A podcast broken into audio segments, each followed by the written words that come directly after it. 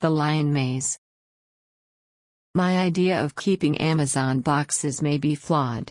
Sure, it gives us variety in the sizes and shapes of boxes available to us.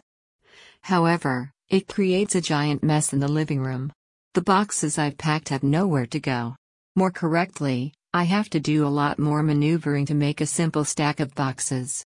What I need to do is disconnect all wires and move speakers out of the way so there's more room. It's a giant game of Tetris. A friend offered to come on Sunday to help pack. If things were more organized, I might have accepted. There's too much going on right now.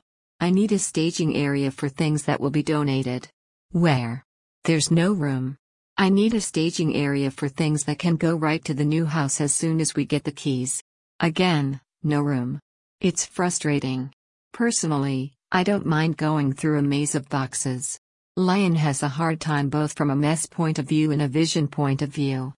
I'll just be glad when we get the keys. Luckily, I think it will be a Friday so we can make a bunch of trips over the weekend to get things started. Yesterday was punishment day. No, I didn't spank Lion.